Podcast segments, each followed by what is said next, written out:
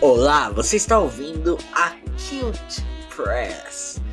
Mas vamos falar das coisas mais importantes da cultura pop que aconteceu ainda em julho.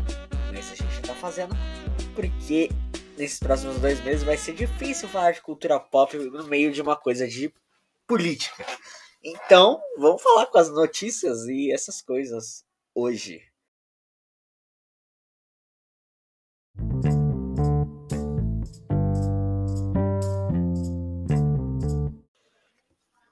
Vamos começar com a primeira notícia. A UConX, o evento que prometeu tudo e não entregou nada. Eu fiz uma matéria no blog da Press, por sinal você pode ir lá e ver. E é o que eu vou falar sobre isso. Você acha que a porra da UConX foi uma confusão? Foi. Mas não foi. Pra quem, se caso você não saiba o que é a UConX, é um evento de nerd, dessas coisas. Que simplesmente era pra ser uma coisa, mas não aconteceu aquela coisa que foi basicamente era para ser um puto evento, foi um evento que não tinha nada para fazer, não tinha ninguém para você. É, porque era um evento vazio e era um evento que era para ser algo da hora, mas não foi. Mas aí você pensa, porra, isso daí é fiasco, essa empresa deveria ter vergonha, é golpe. Cara, quem disse isso é um vagabundo, né? Esses youtubers que disseram isso são uns bosta. Cara, não é, não é bem assim. Você quer história de que a, que a coisa terminou pior? É o que eu vou te contar aqui agora. Então vamos lá. Voltamos para o ano longínquo de 1999. O Woodstock, aquele festival lá, famoso, lendário, acabava de fazer 50 anos. 50 anos. 50 anos? Não, 50 anos ele fez ano, ano passado. Calma, ele fazia 30 anos. Ele fez anos 60 e agora era anos 90. E aí os organizadores olharam e falaram, vamos fazer uma equipe para comemorar? Isso era na cidade de Roma, Nova York. Roma, para atenção, Roma. E eles foram em Roma tal, e ali o prefeito da cidade tinha uma pista do governo que estava abandonada e falou, ó, oh, faz lá o festival. Aí os caras e falou, vamos fazer na base militar. Fizeram. E aí o festival ia durar três dias com maiores bandas da época, Red Hot Chili Peppers, Korn, Blink, mais uma galera, Bush, Alanis Morissette, caralho, e caralhinhos e tudo mais. Eu não entendo de rock, então pra mim esses nomes não significam nada, a não ser o Red Hot Chili Peppers. E era pra também ter o James Brown. Esse daí também significa alguma coisa pra mim. Porque é aquela música I feel cool, tararararararau, I do it I would, nararararararau, I. É isso mesmo, I feel cool. Então tá. Aí se eu te dizer que esse evento, o Woodstock 99, deu tudo errado. Tudo errado. Pra começar, aqueles dias daquele ano de 99 foram os dias mais quentes da história do estado de Nova York. Bacana. Pra piorar, não tinha sombra, porque como eu disse, o festival era no meio de uma pista aérea do governo dos Estados Unidos. Bacana. E pra piorar, tinha uma segurança. A segurança de revista revistava em busca de armas e garrafa d'água. Garrafa d'água. Garrafa de cerveja podia entrar. Garrafa com caralho ali podia entrar. É. Que, mais? Droga? Podia entrar. Água? Não. Água você tinha que comprar lá dentro ou usar os bebedouros. Mais coisa. E aí pensa, um bebedouro de um festival com 250 mil pessoas, em que a fila de espera é de 25 dia, minutos no dia mais quente de Nova York. Que história bacana. Isso não é nem o pior. Pensa aquela multidão vendo show de rock e os cantores de rock pouco se fudendo pra multidão, só incentivando mais o caos e gritando: Vamos quebrar tudo, vai! E roda de punk, toma soco na cara, e você tá olhando lá pro show, de repente um pão na cabeça. E aí você tá andando no show, de repente tem uma piroca no ar, porque tem jovem. Jovem maluco. Nesse festival eles estavam vivendo igual um roqueiro vive. Sexo, drogas e rock and roll. Era o povo numa roda de punk, peladão, fumado e usou droga o suficiente pra ter 20 overdoses, mas como a vida pro jovem não tem valor, então eles não. Sei lá o que tô falando. É. Woodstock 99. Que coisa bonita. Mas não terminou, ainda essa história vai ficar pior. E eu vou te contar agora por quê.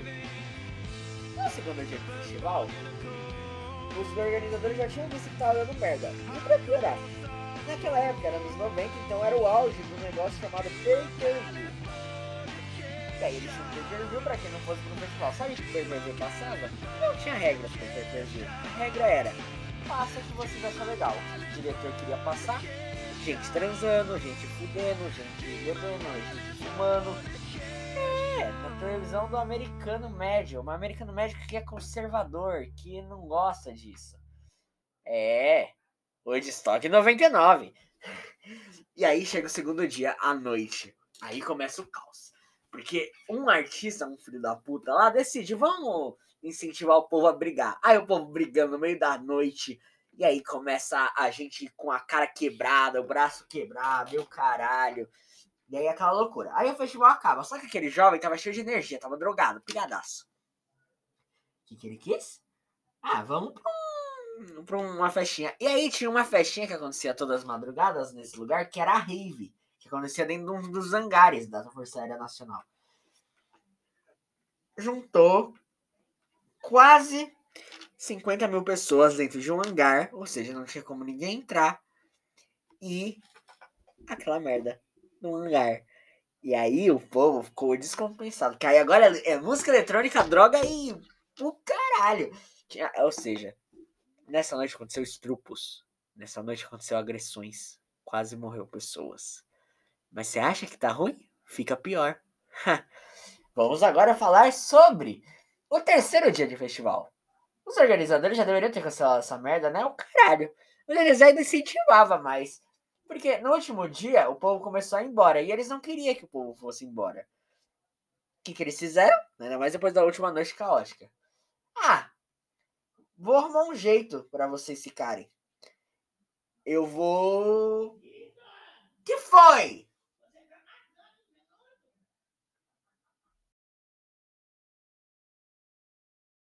Voltando agora para continuar falando do, de Roma, né?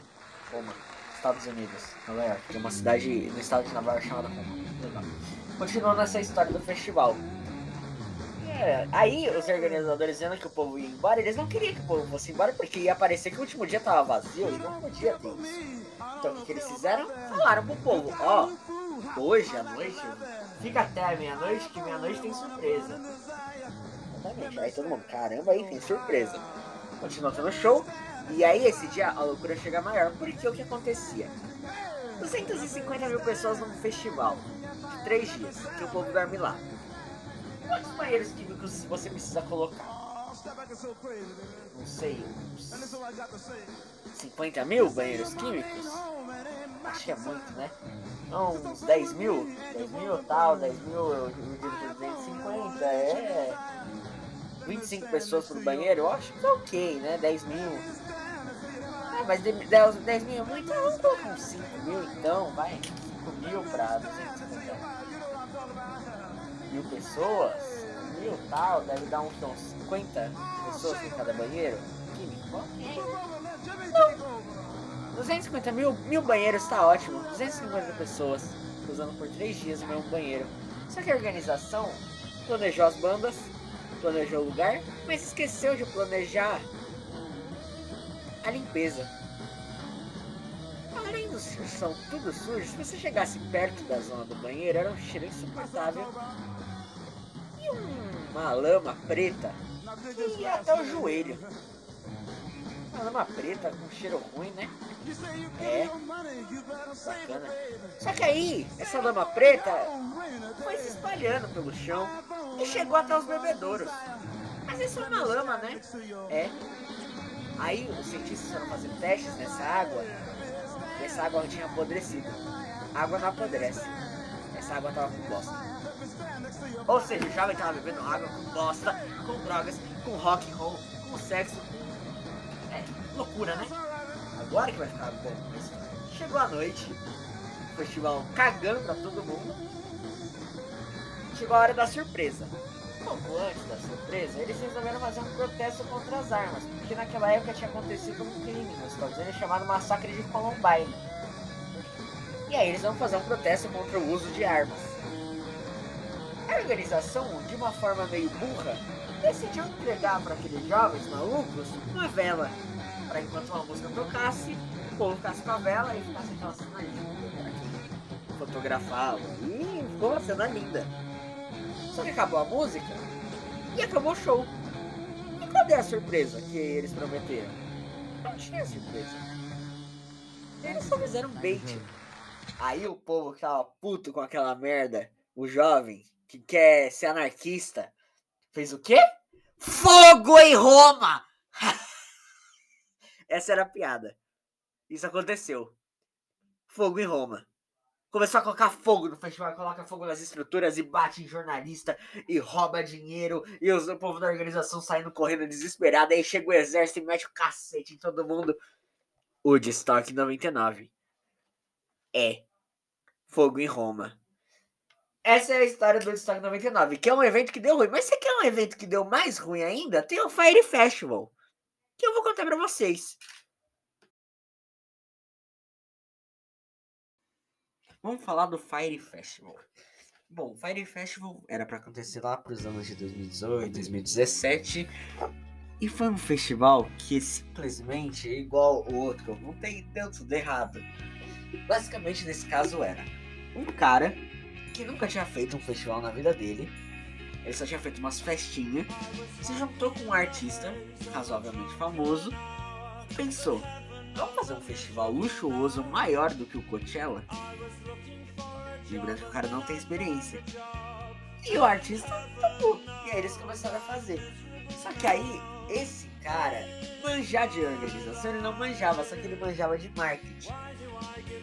E a primeira coisa que ele fez foi chamar as famosas blogueirinhas e as modeletes e essas coisas. E aí então, teve um dia lá que a timeline dos Estados Unidos das famosas era simplesmente uma imagem laranja falando do Fire Festival. E aí era um vídeo personalizado que eles tinham feito, que era várias modelos numa ilha, e eles deixavam claro, ó, é a ilha do Pablo Escobar.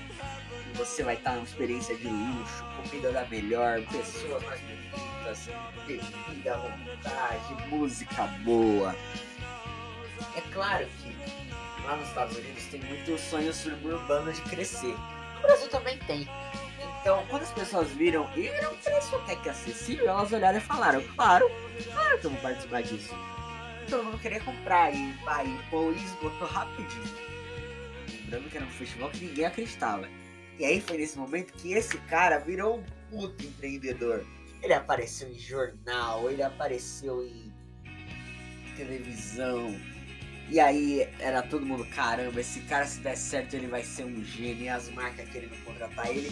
Só que como eu disse, ele não manjava de organização. Como que a pessoa que não manja de organização vai fazer um evento? Ela não vai. Ponto. Então foi chegando próximo da data e o evento não estava dando certo. E tinha problemas, porque não era nos Estados Unidos, era no Caribe, então tinha que pagar transporte dessas pessoas, e aí tinha que pagar alimentação, e tinha que pagar funcionários no Caribe para isso, e aí tinha o governo do Caribe que cobrava imposto, mas o governo dos Estados Unidos também cobrava imposto, e aí tal. Chegou um momento, tem um documentário na Netflix, que é o que eu me baseei para pegar essa história, que o cara fala, ó, as coisas estavam presas na alfândega. Eu cheguei lá na alfândega e estava preparado para dar um boquete. bloqueia do cara. É o Hubway, é o Hubway, é o, é o Fire Festival. E aí então, aí chegou o grande dia, que ia começar. E aí começou a chegar a classe média, os riquinhos que queria uma experiência foda. Pra começar a experiência dizia que era um jatinho. Eles chegaram num avião comercial Airbus. Aí todo mundo tá bom, fazer o quê?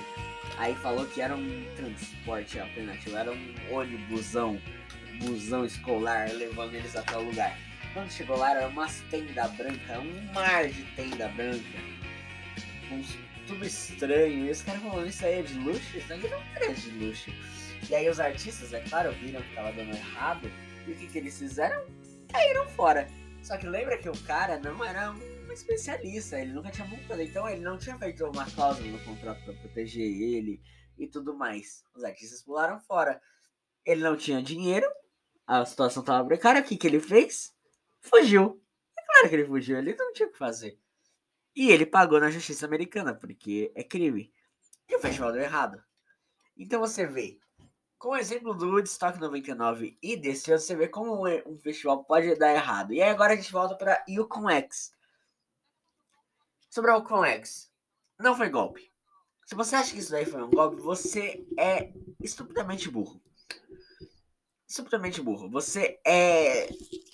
Você, na verdade, você é influenciável. Porque o que aconteceu no Alcon X foi a mesma coisa que aconteceu no Fire Festival. Era um cara ou um grupo de pessoas que não tinham experiência com o assunto, mas que viam exemplos como a CCXP, a Comic Con e decidiram, vamos fazer uma coisa parecida. E eles fizeram puta marketing igual o cara do Fire Festival, que eles não conseguiram entregar. De certa forma, é uma coisa errada, porque no código do Procon diz que isso é propaganda enganosa. Tá vendo? Então, você entende isso daí. E alguma coisa. Tirei as duas mesas. Caralho. Desculpa. Então, mas Alcon X, se você olhar, tinha algumas coisas legais lá. Tanto que deu um pouco certo que teve o Ian Somerhalder e o Rupert Grint que vieram para cá, enquanto algumas pessoas diziam que eles nem tinham sido comunicados. Eu acho que aí foi a gente da Millie Bobby Brown falando alguma coisa.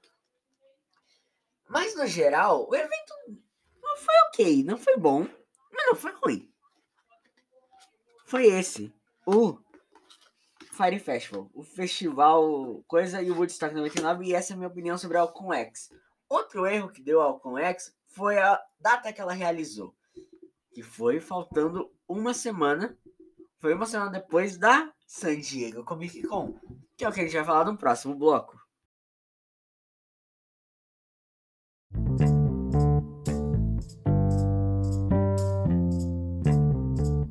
Falando de San Diego Comic Con, o evento volta para uma edição presencial, voltou na verdade, já aconteceu, após dois anos de pandemia e com a expectativa de grandes anúncios, que aconteceram. Tivemos painel do nosso Senhor dos Anéis, os Anéis do Poder, teve também o os painéis das animações da Disney, que anunciou Marvel Zombies e mais um monte de coisa. E teve o grande destaque que foi a Marvel, que anunciou não sei quantos mil filmes, anunciou a Avengers, anunciou a fase 6 inteira e a fase. Não, a fase 5 inteira e a 6 pela metade. E mostrou trailer de um monte de coisa. E os artistas foi lá. E a Marvel foi incrível no, na Comic Con. Teve também o filme do D&D, que pareceu ser bem legal, e teve os painéis secundários que sempre tem na San Diego Comic Con. A San Diego em si, é, pelos relatos de quem estava lá, estava mais fraca a própria convenção, porque virou muito mais comércio do que anúncios. Por exemplo, os anúncios ainda são feitos no Hall H, que é o hall lá deles. Mas a convenção não é igual a Comic Con do Brasil, que tem vários stands com coisa para fazer. Não. É basicamente venda. Aí você vai lá, compra uma estátuazinha, uma action figure, um quadrinho, essas coisas. E o povo não tá indo mais tanto. Pô, pra ir num shoppingzão eu não vou na internet. Esse é o que eles pensam. E eu também pensaria assim, porque os preços não são tão mais baratos. Então. A San Diego Comic Con em si tá mais fraca, mas uh, o ambiente ainda tá grande.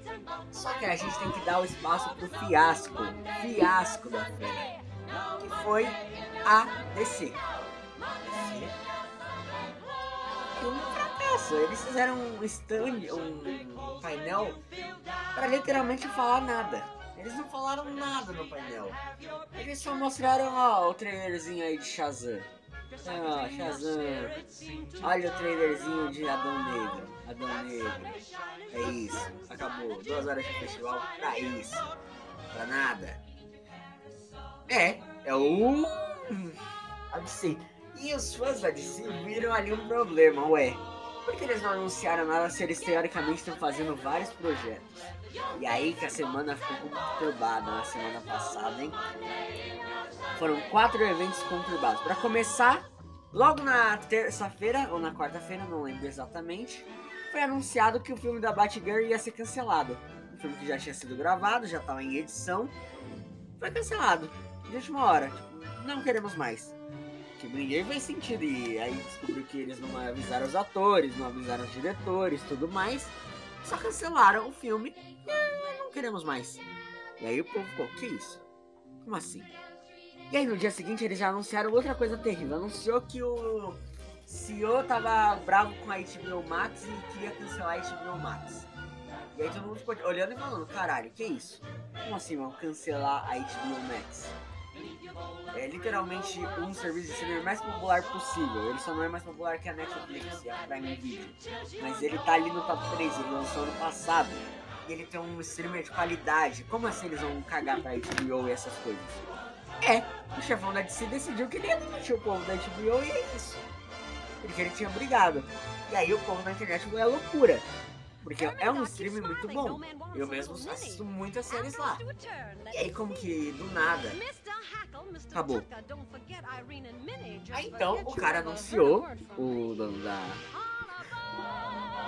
Da, da Timoma, não é o dono, mas é um chefões, chefão da DC, vendo esse caos na. Isso aí foi na quarta-feira, o negócio da HBO Max. Na quinta-feira, anunciou o filme do Coringa, Folia A2. Folia A2 vai ter a Lady Gaga e o Joaquim Fênix. E tem um filme que é um potencial gigantesco.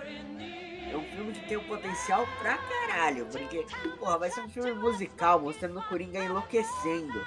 Vai ser o Coringa dançando e no meio do inferno, e sei lá, e a Harley doida, que é a Lady Gaga, que já é doida também. Cara, o potencial é enorme. Um potencial gigantesco pra esse filme. E aí o povo ficou animado, e olha que eles só lançaram um teaserzinho escrito o nome da Lady Gaga, o nome do Joaquim Phoenix e a Silveta dançando em uma musiquinha antiga.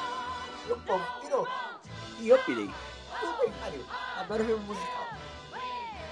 E aí na, na sexta eles também deram uma outra notícia boa, mas nem tanto. A notícia é, de fato, o HBO Max vai acabar, porque vai se juntar com a Discovery e vão criar um novo stream. O que é legal, é interessante saber disso, que agora vai com mais empresas juntas. E aí também anunciou que agora vai ter a DC Studios, não vai ser só um selo da Warner Bros, vai ser realmente um estúdio. Que foi muito interessante. Só que aí teve uma controvérsia. E qual foi a controvérsia? É que, como que isso daí vai ser feito? Porque eu percebi uma falha nisso. Se você assinou a HBO no primeiro mês que ela chegou no Brasil, tinha uma promoção que você ia pagar 50% de desconto. Mas se eles mudarem o stream, eles podem revogar essa promoção. O que vai, é, vai ser muita filha da putice deles. E aí outra pergunta que eu tenho é, como que vai funcionar isso?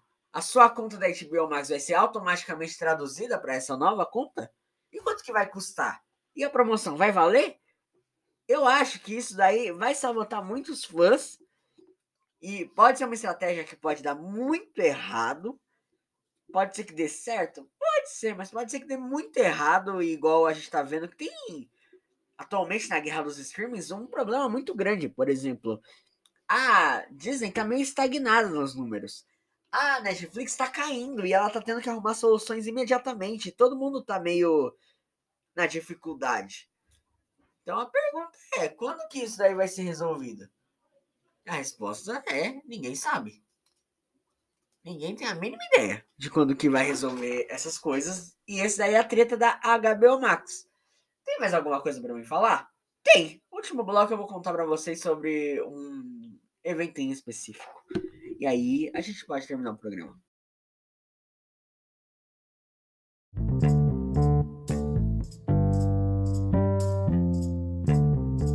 Bloco, o que, que eu posso falar de cultura para vocês? Eu vou falar do filme, melhor filme dessa, desse mês de julho. E é um filme que tá fazendo história pela qualidade, pelo que ele tá trazendo, que é o filme do Elvis Presley. Talvez vocês não, não conheçam exatamente quem é o Elvis Presley. Eu, muita gente não gosta porque a nova geração tem uma briga com o Elvis Presley. Mas o filme do Elvis, Baz Luhrmann, é impecável. Impecável. O melhor filme da temporada, sem dúvidas filme conta a história do Elvis com todos os detalhes e tal. Ah, muita gente fala, ah, o filme não fala mal do Elvis. É claro que não, porra, é o filme do Elvis. Não, não, vou, vai fazer um filme do Queen pra falar mal do Queen. É idiota sua cabeça. Você tem demência? Realmente. Eu acho que... É. Você tem demência? Essa é a minha pergunta. E é, mas o filme do Elvis é impressionante. É o Austin Butler e o Tom Hanks. E aí é o Coronel Tom Parker e o Austin Butler. Eu já, eu já assisti esse filme duas vezes. Uma vez no cinema e uma vez online. E eu vou assistir uma terceira. Cara, é impecável. A trilha sonora, o roteiro, a atuação. Ah, o ritmo do filme às vezes dá a desejar, mas ele é. É um filme muito bom e é uma recomendação. É claro que ele ainda não está disponível em nenhum streaming, mas ele está disponível no cinema e se você tiver chance, vai assistir. É um espetáculo. É como se o Elvis estivesse ali. Aquela última música, nossa senhora. É um filme que eu fui assistir com meu pai, meu pai chorou e eu vi as pessoas chorando no cinema e eu chorei porque o filme é foda filme mexe com seu coração. É como se o Elvis estivesse ali para fazer uma última apresentação. E esse acho que é o grande destaque desse mês. Contei as coisas ruins que aconteceram, as coisas boas. E exatamente porque não teve muitas estreias de filmes, o que a gente teve já aconteceu. Foi mais parado, de certa forma. Os próximos meses que vão vir aí vão ser mais movimentados na cultura pop? Espero. Acho que sim, talvez. Eu sei que dezembro vai, que dezembro sempre é, porque vai ter as coisas do filme dos Oscars e tudo mais. Então, a gente termina a Cult Press por aqui. Talvez a gente vai ser movimentado porque vai ter o Rock. E eu vou falar do Rock Rio. Porque se a vida começasse agora, eu não sei cantar. Bom, é isso. Até a próxima.